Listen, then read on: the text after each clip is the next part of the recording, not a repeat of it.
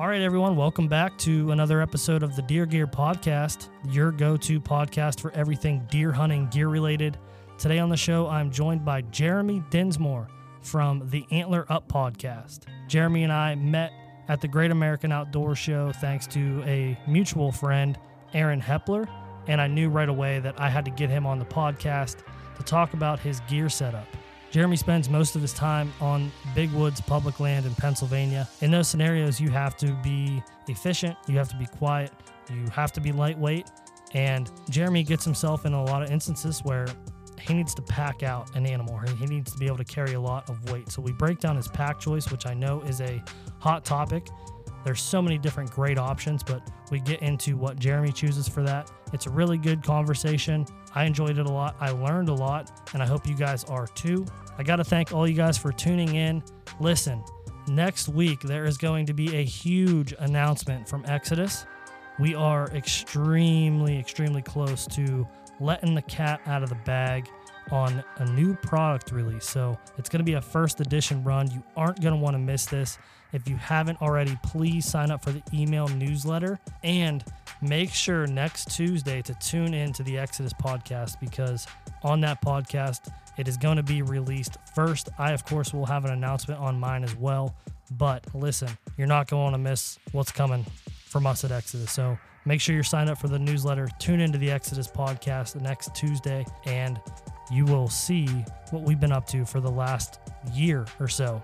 It's been a wild ride, and this podcast has helped us out a lot, and you'll see why. So, with that being said, let's get into this podcast with Jeremy Dinsmore.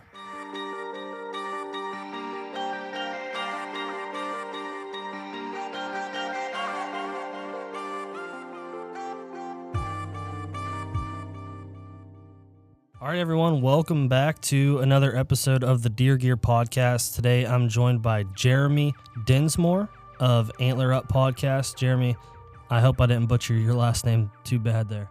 No, man, got it right. And it's usually me saying that on the other end, being the podcast host as well as uh, being a school teacher. I'm that guy that's like, hey, Aaron, where you at? oh, man, you got it right. Thanks for having me on, dude.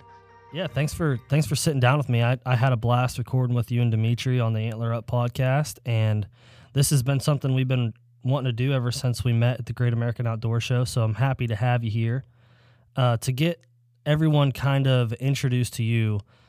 Give us the I like the way that you guys did the baseball card. So give us kind of the the Jeremy Dinsmore baseball card.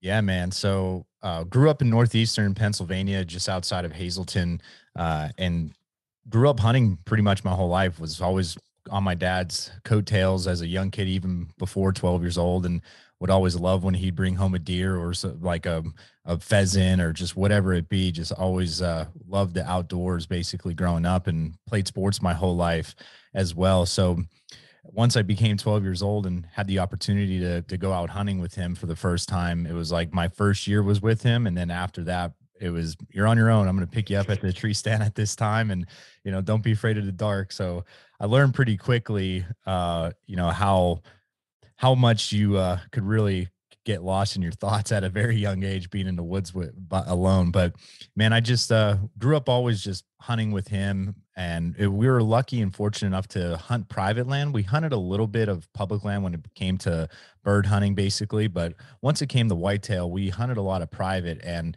it wasn't farm or ag or anything like that. It was big woods. It was a, it was a mountain and still hunt there to this day. And uh you know as as i got older and sports became a really important part of my life and obviously girls and everything like that it seemed that hunting took a little bit of a back burner until really honestly after college. And met my my future wife who i'm married to now will be 10 years uh, that's when it got kind of rekindled i would say about like 15 I would say a little bit 15 years ago because I was a freshman in college and I went home and I had success that rifle year and it was like, okay, this was awesome. It was a nice buck at the time. And my sophomore year baseball season was like in the fall was rolling around. So I didn't get a chance to go home as much. And then as the years progressed, right after graduation, uh, I started working and life got busy there for like two, two years. Uh, and, but I was able to still go in during rifle season and, and I loved always loved archery hunting. So that kind of got rekindled once I was able to afford a bow again. And man, ever since the last seven years, it's been like no looking back and started Antler Up Outdoors just to, you know, honestly, just because I love growing, being an educator and being in education pretty much my whole life. I selfishly wanted to continue to learn because, you know, even though we hunted private land, we were seeing deer and, and having success, but I really was like, I love archery hunting. That's when I wanted to to get it done. And I just continued to grow and kind of was like, you know what, if we could foster learning, why not start something where we could help others foster and enjoy the process throughout it all and have great opportunities to meet awesome people. And, you know, I'm, we're very fortunate and lucky to, to have done this and continue to do it for now over two years. So, uh, man, it's kind of, it's really neat just uh, how life has come full circle for us of, you know, hunting was a, a thing that my dad and I did growing up and our relationship too as i got older wasn't the greatest but like now i talk to my dad every single day and uh, i look forward to getting text messages of our trail cam photos like daily especially now in velvet season so it's it's just really neat man and very blessed to to have this opportunity for sure. Yeah man love that. Would you consider yourself a gear guy Oh, no doubt about it. that's what that's what we talked about a little bit at the Great American Outdoor Show. So this is going to be a good one, guys. So buckle up, Jeremy. If people were logging into Mortal Kombat and they're choosing you as their character, what are what are three words to describe your hunting characteristics? Oh man, mine would be I would have to go for like three words. Man, I uh, I know Mortal Kombat. I don't know if this would be really good for that, but I I definitely would be labeled now, uh, quote unquote, that mobile hunter guy. So I would be having like some sticks and something like as a weapon, as a finish him situation there. Um, but perseveres, you know, I this past season, uh, I would definitely say, you know, being able to persevere through through things. So if I'd be getting my tush kicked in in that game, you know, I'd be able to persevere through some some tough times. Uh, and the last one, I would probably say I'm that overthinker. You know, like just ah, man, I it's funny. I'll I seem to, uh, especially my dad and or I'll talk to other buddies, and we when we go through either the night before a hunt or a couple days when looking at the weather and we pull up maps and I'll send send each other things. I'm like, I think you this would be a good spot, or hey, remember this, or and it always just seems like if there's a camera there, uh, it it really bites us in the ass that we didn't do that or they don't do that and I, I tell them to do it but i overthink my situation basically and yeah man the i'll have to send you a photo but last october i think it was like the 27th it was a monday and i talked to my dad that sunday and he had his knees replaced so last fall or actually last summer so he had like all fall off so he was hunting a ton and he saved some um, good spots and i had a, a, a nice spot up up on top of our mountain.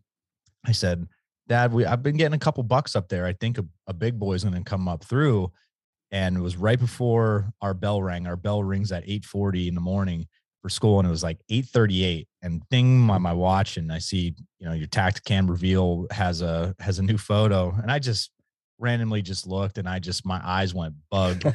said the Pledge of Allegiance. I went in the back room. I said, class, give me a minute. And I called my dad because the night before I said, go in there. He goes, Yeah, I think I'm going to. And as as I'm I'm calling, I'm anticipating him to be like, Hey, what's up? You know, be whispering in in, in the phone. And he's like, Hey, Jared, what's going on? And I'm like, Oh no. I'm like, you are not in the tree where I told you. And he goes, No, why? And I said, Dad, you're gonna you're gonna kick yourself. And I sent it to him. My dad never curses. He's not, and he's like, you gotta be shit, you know, just going.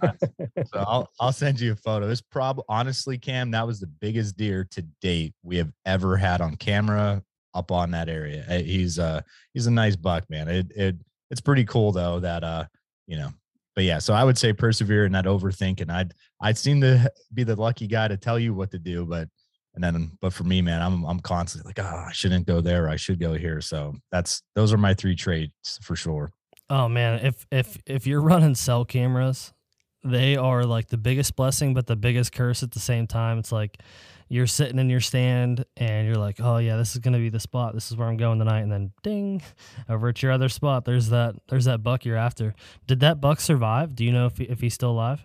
He did man. And uh honestly i've i I'm really looking forward to getting it the render up there just because of getting better quality photos and everything. Uh, I we got a picture actually yesterday of a buck and velvet uh, where he is already quite a few inches past his ears. Um, I think it could be him. If not, it's going to be at least a nice buck for sure already at this point in time. But I did get a picture of him the day after Christmas, um, actually on like a the camera that I have down below uh, a few ridges, basically. So he's still around, man. So hopefully he uh, made it through the the full winter, and uh, we went looking for sheds. But man, up there it's so hard to find sheds just because that mountain's enormous. I mean, it, they bed everywhere. It's just because of no pre. Like there is that's the downfall too of that area is that you say oh private, you might have, be able to have a lot more quote unquote easier success, but man, it's even more difficult because those bucks they live in uh, they could just live 30 50 yard radius because they'll have everything they need and uh, I, you just they're ghosts. Yeah there's no no real reason for them to get up and move around until until they got to go looking for a doe. Yep exactly and that's when we see them i mean in all honesty i will you the past couple years i would say last year was the first year in a couple years like mid october i did not see a buck on his feet uh, but i was starting to see some buck move in uh, especially on those cold fronts those first ones and you'd be in the right spot. They'd be moving for sure. But uh, I would just always be right outside of that that shooting range or just whatever, uh, which I think helped in, a sense, just for the simple fact that it would set me up for opportunities later in the season. Uh, just because it would, might be a younger buck, it wasn't a mature buck in a sense to say, you know, probably those couple I would pass. I say that now, but in the heat of the moment, who knows? I he would be legal and let it rip. But I mean, it it's definitely up there. It still it presents a lot of challenges for sure. Yeah, definitely. Well, I hope the you have plans on taking those October days off uh, to be back in that area. Yeah, so, no doubt about it. Especially after having you on and talking about the historical. I mean, now I've let those cameras sit the past like year, year and a half, and just seeing how buck are moving and just deer moving in general. It's it's really coming up with a, a game plan, and I feel that I'm finally taking that like leap in a sense of like things are coming together and and piecing things together in the right way. So I want to get an idea of how you base your purchasing decisions and why you're choosing the gear that you're choosing. So what are what's your priority? Uh, are you prioritizing weight, noise, packability? What are you looking for in your gear? I mean, honestly, Cam, I think it even starts before that. I think it goes with like, is it a want or is it a need for me? Uh, and like that's that's probably where I like I get in trouble with because it's a lot of wants just because of you know let me try this. Let's see if this is better. What if you know?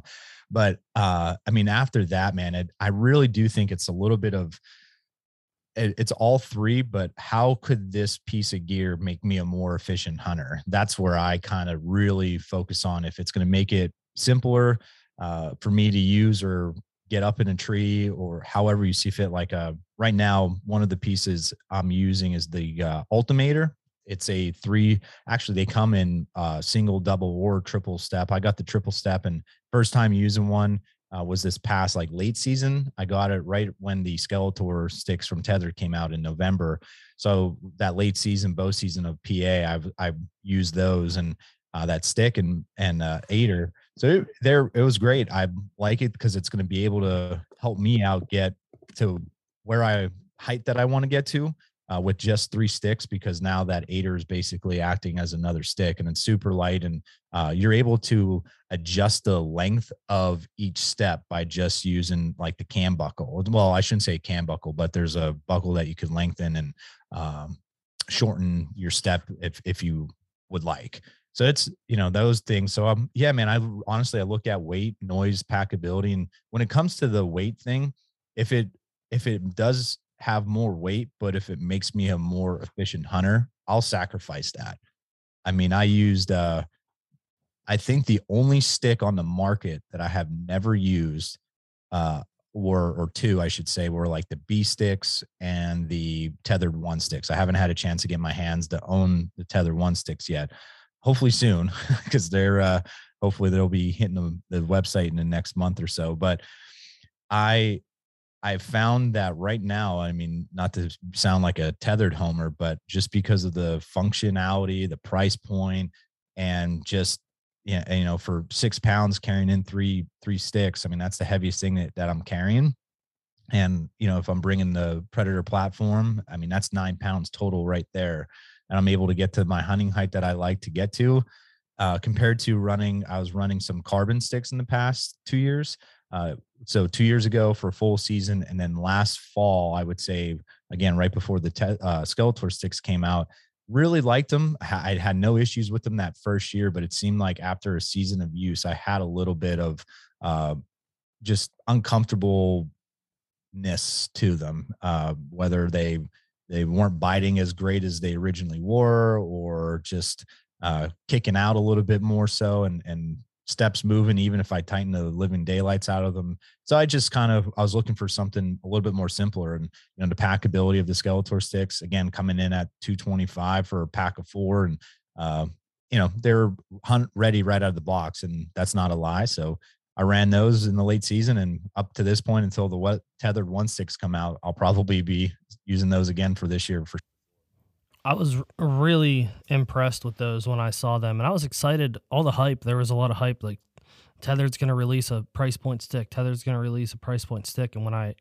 kind of first saw, I think there was like a leaked video that wasn't supposed to be leaked, and caught it quick enough, and I was like, man, those look really, really nice. And their their Dynalock system is one of the best ways to attach your sticks by far.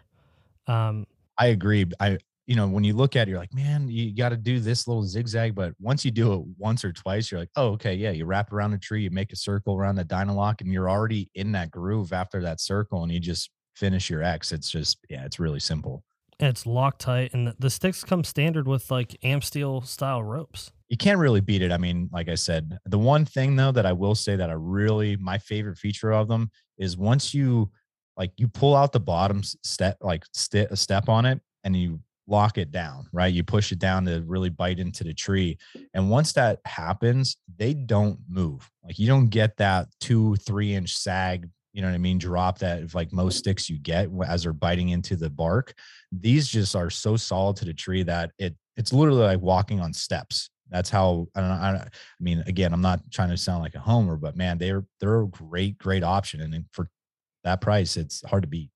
Yeah, when you talk about priorities, um, I had myself mixed up for a while. My main priority was packability. So I was running the Lone Wolf custom gear double steps, and those things pack down nicer than any sticks, any fixed double step sticks that you can find. And I was like, well, I'm, I'm running those. Those are what I'm running. Climbing trees with them wasn't like ideal. It it didn't suck. It wasn't bad, and it wasn't something that I couldn't do. I did it for two years, but once I got my hands on some sticks that had really solid standoffs, climbability became my priority. So right now I'm sacrificing packability for climbability. So uh, the way the Skeletors kind of pack and they climb, That they're just a they're a really solid option, and the price is hard to beat for like you said 225 for four.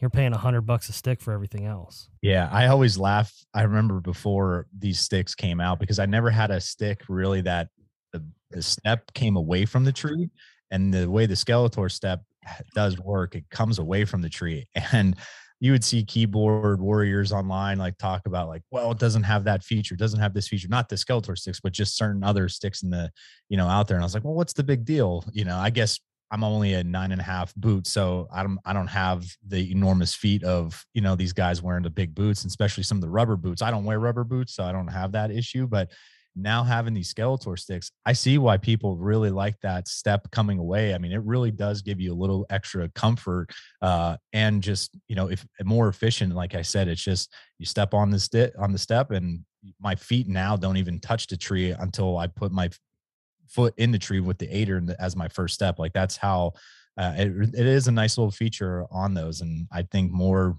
companies should kind of look that route. So I eat my, that's one thing where I did eat crow because that's uh that is a nice feature uh, to have for sure. Yeah, definitely. So you mentioned that you base your purchasing decisions off of wants versus needs. What are your what are the needs? What what are what are your needs in your eyes? So I would say it needs to be like like for instance, like when you talk in like the steps and just those things that you must have. So as a saddle hunter, like you need to have that lineman's rope, you need to have that tether rope. Like I'm more, I was helping my buddy Mike through getting his saddle set up. He's the first time saddle hunting guy, and he's like, "What do I need? What do I have?" And I'm like, "Well." Like you don't need a back band up until this point. Like save 40 bucks for right now. You don't need that. Like get spend that 40 bucks on a rope man. Like that's going to make you a more efficient hunter rather than constantly like loosening your robe, untying your Prusik knot, lengthening it, shorten it. If and you got to, you might do that every step just because of the diameter of the tree. So like, just make it a lot more easier on yourself. Like that is definitely a need compared to a want. You know what I mean? Like you might want that back band because it's going to help it a longer sit, feel more comfortable, but you don't need it up until this point. So I would say like those type of items uh, for sure. And again, like even even if if you if you have a different stick that doesn't have AmSteel all that type of stuff, I would definitely consider using those different, whether it be the rope mod, like get that paracord, get you know AmSteel ways to tie your your stick to the tree, just because a buckle is a buckle. Even take that buckle off, use the buckleless method. Like those are different things that I think you should do and and need compared to uh, wanting to get those. Like you should need those. I mean, that's just the way I kind of categorize those things. But I mean, if you look at, I don't know, uh, like a his strap going around the tree, that's a, a need. That's a necessity for sure. But you know, just other things like I, I'm trying to think of things that come to mind, like uh, I don't know, sheep feet, insoles. You, you know, that's not a need. like that, that's a that's a want. You know what I mean? And if if you have the money and uh, just a quick shout out for those uh, pieces. If you got uh, insurance with an HSA card and you got money in that, you could use those towards uh, sheep feet insoles. So shameless plug for them. yeah, there's a little, yeah. nice little nice little yeah. pro tip there. Yeah, yeah, because uh, they could be pricey for sure. So I mean, honestly, man, that's the way I I kind of look at it. I kind of like look at my setup, and I mean, packs. I know we we'll get into. That's the one area where I probably will splurge because of that packability. Like you said, I know you'll sacrifice, I'll sacrifice weight uh, just for the sole fact of if it does make more efficient hunter. Like looking at those Skeletor sticks, yes, they're not the lightest on the market, but they do everything else that I would rather have. So in order to carry a six pound, you know, set of sticks and a three pound platform or what, yeah, three uh, pound platform from the Predator. I mean, I want something that's going to like carry nice on my back and not just be like sagging and and it's gonna if i'm trekking up and down ridges it's not to be comfortable and, and enjoyable to do it putting more work into it. So you know i will splurge a little bit when it comes to packs. Sure yeah i i uh i'm on the same page there in terms of the wants and needs. You real quick i, I want to touch on the attachment method the tree attachment method. You said ditch the buckle what are what are you seeing there with the rope mods or the AmSteel mods versus the buckle? Why are why is switching that out a need? I mean, I would just honestly say it's just cumbersome. You know, when you look at if you're wrapping all these sticks around, you just have you got to buy spend money to get silence in them, whether it be hockey tape. I mean, it doesn't need to be going uh, through uh, stealth outdoors and and buying like the camp specific buckle things. I mean, the good news is those are pretty cheap. However, I mean, save money doing that, save time doing that. Like, do use that time more efficiently. Heck, even use even if it makes you spend 15 minutes, spend 15 minutes learn how to tie a D loop. Like, do something a little bit more efficient. I would say. Uh, but I mean, just when you wrap up your sticks, like think of those guys that were, I, and I was one of them running the Hawk Heliums when they came out three, four years ago or whatever. And the only thing you had was those cam buckles to them. And when you would wrap up all those straps, it's just like you would have your sticks, but then you would have this big hump lump of cam buckles, you know, and it just eliminates that noise. It just eliminates just any opportunity for something to go wrong. And that's what we want to have, like not to have it happen in the woods is something to go wrong. So to me, the AmSteel, the rope method really just has the opportunity to lessen the curve for something to go wrong in the woods. Sure. Yeah. Couldn't agree more. So let's let's get into your setup. So you mentioned you're a saddle hunter. Uh, you do a lot of the teach and trains and stuff with tethered. So Uh, break down what you're using as of June 10th. Yeah. So, so right now, uh, if you look, I'm running the uh, Phantom saddle, and it's it's funny because after running this now for three years, it, it's changed multiple times just because it see I see what I need, what I don't need, and okay, this fits better or what have it. Uh, so right now, my saddle is pretty basic. It's really on my left side. I have a uh, cis hauler. So basically, those are our, our pouches that we have. So on the left side, I have my ropes, and my lineman's rope is tied through my lineman's loop. So it's always on. It's just the extras in that pouch. And on my right side pouch, I have another with my his strap is where I have my bow hanger on and all my other little S hooks just to hang my stuff from uh, the tree. And then my to go underneath that is my my back band, my MVP. And the way those are in my bag is the order that I'll need them. So when you think about it, inside my left side pouch there on the bottom is my tree tether because I need that second when I'm up in the tree. And on top of that is my lineman's rope because that goes around the tree first. So everything is in in the order that I need it. So I'm not rooting around through that. So I have my, I have one clip. So one S clip is on my right side. That is going through the MOLLE loop. And that's where I hang one of my sticks as I climb. So, you know, think about it when I get to the tree and I, I'm exactly where I want to be. I get my sticks off of my pack or whatever, whatever I carry them in. And I put my first one on with the aider. The second one is then detached and I put that Amsteel rope like around my neck or my like I, in my teeth and i as i climb the third stick is i have like a little mini paracord bungee cord on it that goes on that s hook uh, on my side so as i climb that's uh, attached to me so as that happens i get to my top of my tree and i set my my platform on i just reach behind me because i do like having the predator uh, pack with me and i just kind of use a compression kit and I use that on my backpack. So then that way it kind of creates like a shelf in between my pack and the Predator plat- platform pack. So I could stick either my outerwear or whatever you see fit, kind of if needed. So I just reach behind my back, pull out the platform. Uh, and this is a, I know it might be hard to, to see, but if you would look up, I think Greg Godfrey of Tether Tethered uh, has it posted on a video. He has some kind of tips and tricks to you know enhance your platform. Uh, and I I basically what I've done is I got a Nite Ize gear tie, and you wrap it around the the the post of your platform, and then with the extra you wrap it around your lineman's rope, so it hangs there. So with both hands free, you're able to wrap around the the tree, cam it down, all that stuff, and then undo that, and then you're you're good to go. So once you step on that platform, throw you're still connected with your lineman's rope. I'll reach in my pocket, throw that uh, tether rope on. I'm connected. Then in my right hand, I'll go ahead and put that his strap around, hang my my bag at that point. Uh, and when I hang my bag off of the side of it on some MOLLE loop, I use that Doyle's gear ro- hoist. So basically like a dog leash.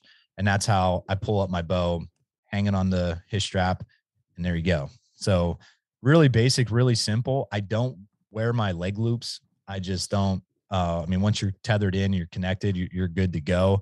Um, that's my personal preference. I've actually met people that cut them off. I wouldn't suggest doing that, but uh, there are times where I might actually still sometimes throw them on. But for mainly, I just I wear I don't wear them in as I'm walking in, and I just it's just gotten in a habit of when I've set up, I'm like, okay, I'm good. I'm not falling out, and uh, right now the one other piece of gear i would say on my saddle that kind of has evolved is i use the suspenders um i know it sounds like you know why do you need suspenders on your saddle but i have no ass like at all so when like walking in i used to always have to like pull it up a little bit and just all that but the one thing so now that doesn't happen i don't need to continuously pull my saddle up as i'm walking and hiking in but the other key thing with that is for peeing. I mean, you now could just stand over like on the platform as if you're in the tree stand and unbuckle and your saddle's staying on, you're still connected, you're safe, and uh, you're you're good to go on that.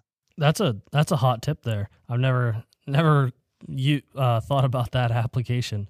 Yeah, it just makes it a lot easier. I mean, obviously, yes, you you know, you could move the buckle away, but now you could just unbuckle and you're still connected and your saddle is still, you know, it's just floating in air there and you're able to just go ahead buckle buckle again. So sure, it's a nice a nice little feature for sure.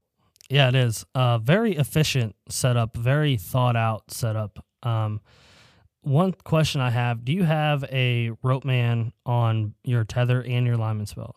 I do. So I I definitely highly encourage that. I know some people I and if I were to pick one or the other, I don't honestly, Cam, I don't know which one I would I would do. Like if you had a gun in my head and said you got to pick one, I probably would do the tether rope just because I would maybe just hey, I get to a tree and I would just get it as either close and I as I can and just maneuver my way up just because for certain shot opportunities you, man, I'm telling you, like once you practice and you become one with your setup, it's just the same thing like anything. Like you become one with your bow, you become one with your baseball glove. It just becomes second nature for certain things. Like if you got to turn, like I'm, I, the one thing I didn't talk about was like knee pads. I do use knee pads and not a cushion. Uh, so like even if you got to turn from a normal strong side shot in this blink of a hair, you got to quickly turn to a weak side shot and you're standing on your platform like you would on a tree mm-hmm. stand, you know, you got to loosen that tether rope quickly. And to do that quickly and efficiently, if you don't have that that ascender on there, you're you're out of luck. You know what I mean? You almost got to put your bow back on, unbreak it, and and move it. You know what I mean? Like you're that's pivotal time. That buck's gone, you know, or what have it. So I just I probably would go, I would need it on that tether for sure.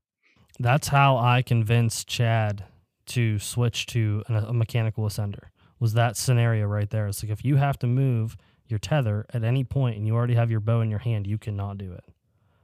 So yeah, I I agree. I have a one on both. Um, do you silence those on the outsides at all? You know, so I'm running those Kong ones. Uh, I've used the rope mans. Like, I, I, I mean, I don't want to get anybody in trouble, but like you those rope mans I think are are missing out on so much money because if you were to get like a six millimeter rope and run it through the rope man, you're completely safe. Like you and I and Chad and everybody else could be pulling on it. it that's not going to go anywhere. But they're rated at what 10? 10, yeah. Yeah, you know what I mean? It's so dumb. But I mean you can you you safely can, but I, I mean I don't I'm not saying it. Um uh so I do use the Kongs now though. Uh, just because, and on on the inside of the Kong duck, I do. Uh, but I mean, in all honesty, and that was a piece I was just going to say, and I never really had any issue with the noise of those, like hitting it or just just because of the angles that they're on. I mean, the only one maybe is my lineman rope one, just because you whip it around the tree and like if it dangles, it might hit your platform.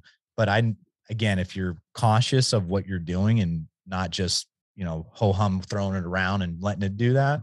Sure. It shouldn't happen, but I mean that's the only one I could see. But I mean, as far as like your tether one, uh, it it should be fine. Yeah, I I haven't messed with it. Uh, just my, I honestly don't remember if I had any issues with. I run the lineman's and the tether the same way in the same pouch. I only take one pouch, and I was just thinking about if you didn't have those in your pouch correctly or in the order that you need them and you're sorting through them, I could see those two banging off each other and, and causing an issue. But I don't, I never had an issue with it. And I don't think I hunted a tree last year outside of North Dakota that the tree was too big that I couldn't reach the tether or the lineman as I put my hands around it. So I, I, I didn't have any issues with throwing the tether around and banging off my sticks or banging off the tree itself. So I haven't messed with that, but that was just a thought that I'm sure there are people that do it. Yeah, no doubt about it. But the one thing I do want to go back on is that is those knee pads. Uh, I will say, you know, I tried. I forget the make of the the brand, but they were a not a hunting company, but they did have the honeycomb kind of uh, look to them. They were camo, but they were bigger and they had a lot more material to them, so they were heavy. And they were they worked good for that first year, but they definitely lost the padding to them, no doubt about it. After a full season, and they definitely because of them having more material surrounding your knee, they I definitely had like sweat spots. You know what I mean? Like I did get heat spots on on my knees, and then uh, obviously Tether came out with theirs last year, and the way they're they're they're made, they kind of have like a little hard shell to them, but they don't make noise. It, it's kind of I know that sounds kind of counterintuitive, but they really don't. But the honeycomb feature really allows you to maneuver around the tree really well. Like the one like it's going back to saying persevering, like I struggled this past season uh, as far as seeing mature deer or opportunities, like even doe, like normal public land here in central Pennsylvania. It just seemed like every chance I got or a shot opportunity was like boom. As soon as that deer would come, I was thinking it's a doe, and there it is. It's a spike. There it is, it's a spike. It never failed. And so late season, I had uh, it was right after ATA, and I was hunting out of the new uh, the elite saddle. I was able to take one home, and as I was up in the tree, I had deer coming in and uh, weak side shop opportunity presented itself. And when I was set up for it, I had a couple branches in that way. And I was like, but the way that deer was quartering away a little bit and the way that kind of looked, I was like, if I swung around the tree, I might have a better shot opportunity. And I did. And I swung around. And it's a key thing when you set up your saddle, if you're a righty, definitely set up your sticks on that left side of the tree because that's an extension to your platform. So as you as I kind of put my right knee into the tree, my left foot was like on that left side of that stick. And I swung around and lo, lo and behold, I had a clear opening, was able to get the shot off and drop that doe in like seven yards, like took two bounds and dropped right there. So it was really, you know, just really key little things like that allow you to dig your knee into the tree, get a solid base, um, so I would really highly suggest looking. I know they're more money, just regardless of what brand you choose, compared to just getting a fifteen dollar pad from Walmart that you could just wrap around a tree. And I know there's all DIY guys out there. Like, don't get me wrong, but I just find it a little bit more easier to uh, with the knee pads, and I wear mine in just by wrapping them tight around my ankle or like or shin area, and then when I get to the tree, I pull them up. I'm a I'm a huge advocate for knee pads. Huge advocate. Are you a sitter or a leaner? I'm definitely both for sure. Uh, I would probably say I sit more though, per- percentage wise. I mean, I don't know. I tell myself that now, and I might write you an article for your website and tell you I lean more. Like it just it just depends on on I guess the the tree. Uh, but I mean, there's been opportunities where, and I I was when I do these teach and train tour events, you know, you, say you're in the seated position, you the thing is you have to practice no matter what you're doing, right? So before the hunting season rolls around, like the one scenario that happened to me when I killed a deer uh, two years ago out of the saddle was I was sitting down and out of nowhere these deer came out and uh, was I was anticipating them, uh, but not from this spot. And I was in that seated position. I was able to grab my bow, and all I did was just slowly move and had a nice little like seven o'clock drop shot. And uh, so, I mean, even if you think you're busted and you you are comfortable just putting your knee into, into the tree and just kind of sitting down, I mean, there's a perfect example of like if I were to have to stand up or just kind of leaned out, uh, that movement for sure would have got me. But being that I just slowly moved and turned and just shot while I was sitting down already, it's it's a great great tool to to have and great opportunities you can put yourself in. As we move down here, I want to talk about pack choices. And I know this is something that you feel pretty passionate about. So let's talk about some packs. Let's talk about uh, some packs that you've tried, some packs that you may have you would have changed some things on, and then what you're what you've settled on now. Yeah, no doubt about it. I started out with uh, like a Tenzing bag uh, and you know thought it was was the the bee's knees bought it off ArcheryTalk a couple years ago and you know it's like oh man that pack was only 100 whatever dollars and this guy only wants like 90 for it.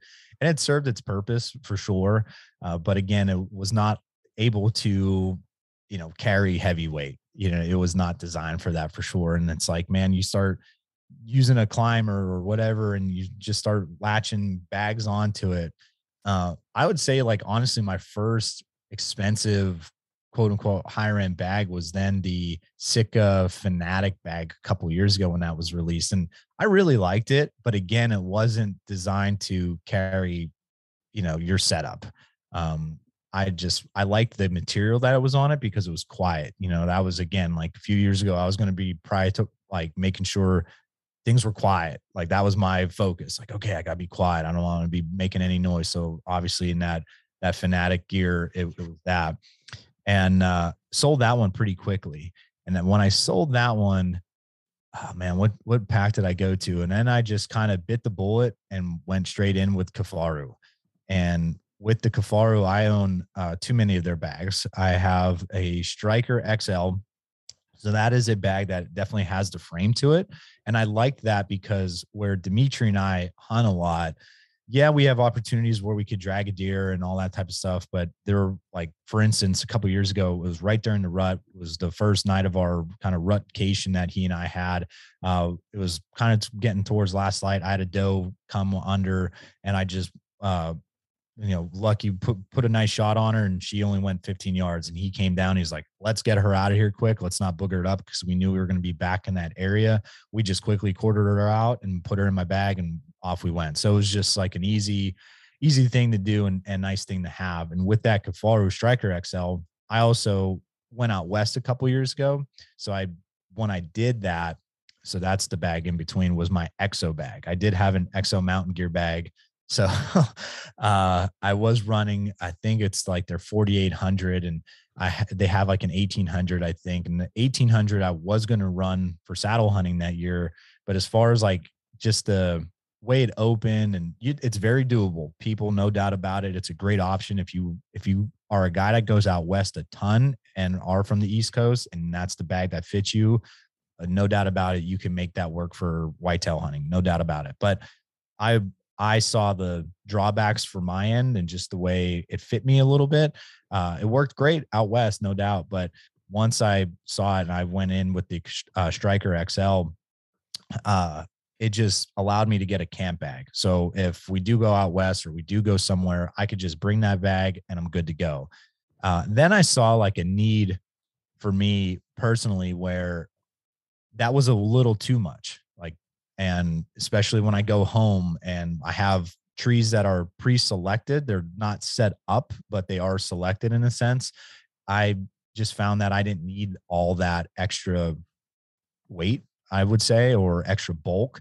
Uh, so I ended up buying a shape charge, and that was a a nice bag for sure. I still have it, uh, and I'm contemplating of running possibly this year a, a door gunner just because of that was that shape charge is still a little too much. Like, yes, it, you have you're able to put a waist belt around that, like they're I forget what they call like their omni belt or something.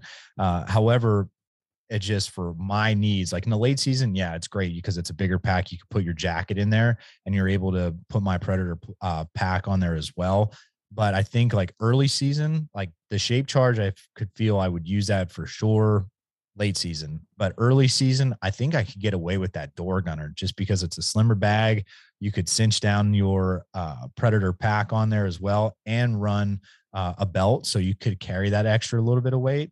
I just feel like that could be a nice uh, pack for sure. And I know just seeing some other things that some guys are doing who I'm blessed to know and work with, man, some, some, I think an end all be all pack could be on the horizon in the next couple of years for sure. Um, but it uh it's just yeah, I, I mean, I have a what's that called? The bandit from Eberlestock. I butcher names. Like I said, I'm being a school teacher, but they uh it's a nice bag. It's really small. It's not like one that you could definitely lug any um late season jacket, you know, outerwear with, but it it might I might mess around with it to see if I could get it to work and you could use a belt on that as well. I threw on like a, an extra kifaru one on there just to see how it carries and it carries nice it carries high which i like uh, just because when you are saddle like if you are wearing your saddle in it's not kind of constantly rubbing or pulling up or down so it is higher than than the saddle. Um, so yeah man i just think there's there's so many great packs out there but it's kind of what you want and like for sure yeah, and I, I if I ran a pack style pack, a backpack style pack, I think the door gunner would be probably where I'm at.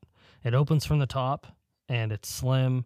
I think that has a lot of the features that I would run. Um, Kifaru makes a, a really good pack, and the I forget what the one pack was called, but I was looking into it really hard, and I was like, "Oh, this looks like it's something I would want." They don't make it anymore, and I, I can't find it anywhere. It's it's more of a fanny style.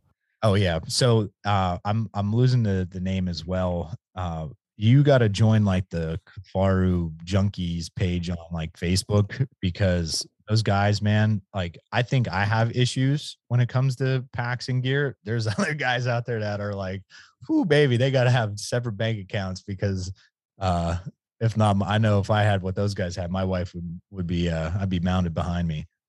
The Hellcat, the the Kifaru Hellcat. Yeah, I jo- I joined that Facebook page looking for one of those. Yep. So yeah, I, I see. I mean, yeah, those guys are nuts. Those are some pack freaks. Yeah, Taylor Chamberlain ran, I think, a Hellcat. Uh, he he may have dabbled with it last year, but I know like coming into last season, he had one set up and the way he had it attached to, like he had that fanny pack bottom to that, but then on the cent, like where his middle back would be, that's where he had his Predator platform. Like he had it attached somehow. Um, I didn't really get a chance to mess with it at a teach and train tour event when when I was there with him, but uh, it, it looked like he had me on the fence like no doubt about it like because they, they were still making them at that time and it was like limited run until x like june whatever and we did that event in may and i was like ah, i don't know i don't know and i didn't pull the trigger but you know i i forget if he ended up running that or not. I i like the fanny style just because it doesn't allow me to take too much and i'm never in a situation where i'm gonna have to pack something out. And if i am then i'll just deal with it and then that's when i'll probably change because i'll be like that was hell. So um, I'm not. Yeah, I I haven't found. I run the Sitka tool belt, and I, I think this year I'm going to switch out the hamper for the Tethrd uh, Predator pack because I think that's just a little bit more saddle friendly. So I think I think that's what I'm going to end up doing this year. I just haven't found anything that fits the way I pack my sticks in better than the tool belt because I pack them underneath that bag. It's like they're not even there. So that's that's where I'm at right now with it. Yeah, you can't go wrong. Like the one thing that I, that's awesome about the Predator uh, packs and everything is the module. You know, you have all every. You can put anything on it. You know what I mean? You could put a bag on it. You could stack your sticks on it. Heck, I even at one point this year I was running the little E and E pack from Kifaru with the Predator XL platform, and I had my sticks hooked in underneath it. Like on those, like quick like I'm just going in that little bit. I know I'm not diving in deep. Uh, I even ran that this past year, and yeah, it wasn't like now. I regret not buying a little like stay for that pack because I did now. Uh, it's really my daughter's little backpack that uh, Dana Monroe, when she worked for Kifaru, uh, hooked her up with one, and uh, now I threw a stay in there. I'm like, I might be able to mess around with this now. Like it might work better because uh, I bought like uh, from Amazon like 10 bucks and I just it came with two stays and I threw both of them together inside to make it a little bit more durable and uh, now it's now I it seriously it might work even for for those uh, occasions again. You have to keep me posted on that.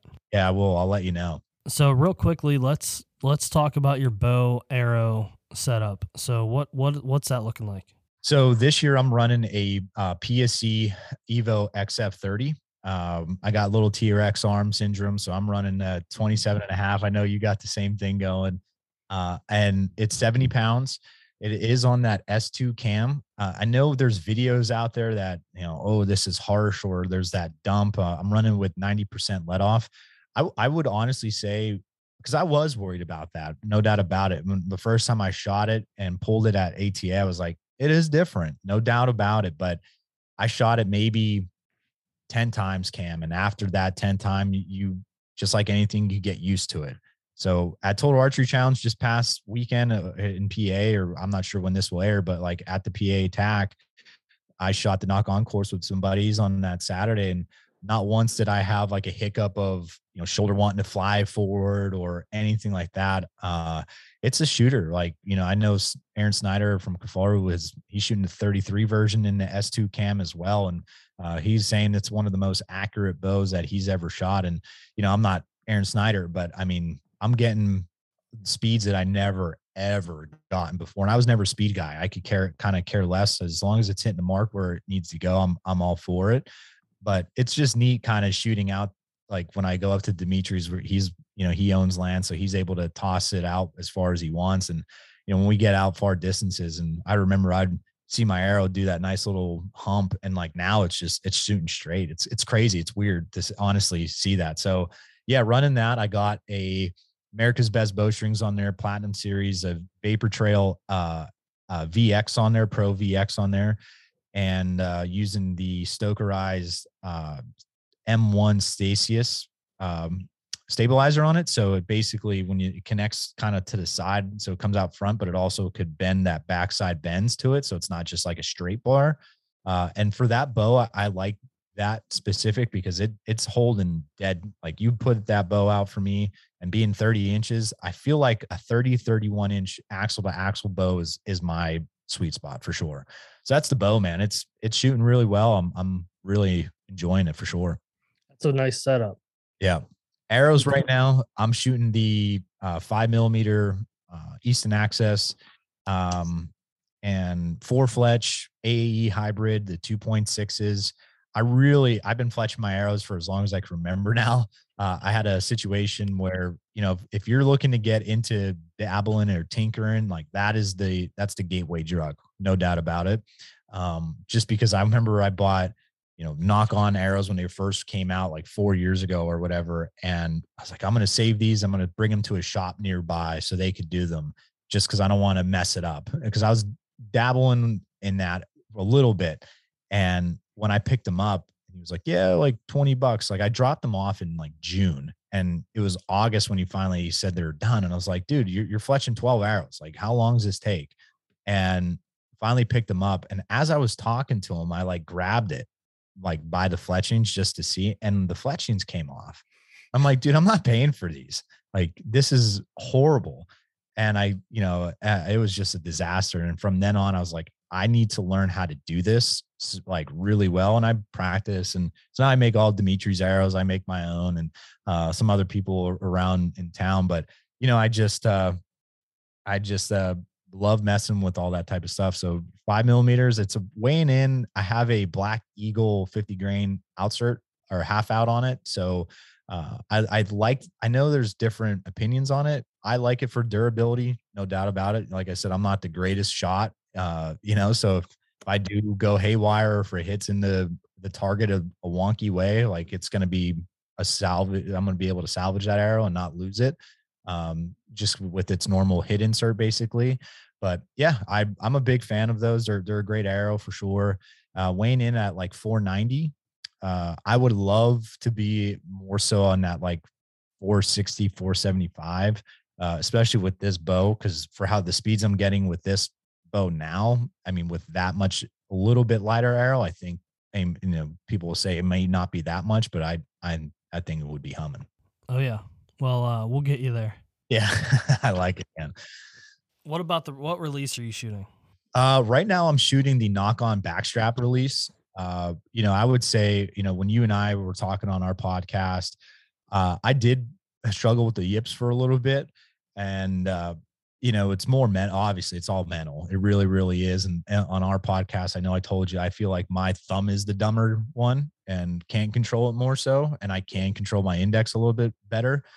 Uh, and I worked with my buddy Jim D'Agostino, who's part of Antler Up, and I remember the first time we we did like a FaceTime, and he was like, ah, "Go ahead and put your index finger over it. Just let it there. Let it there. Don't do it." And I'm boom, I'm going right. And he's like, "Just let it there." And you know, I just uh uh, got better and better and better. And this past hunting season, I used a Scott Echo.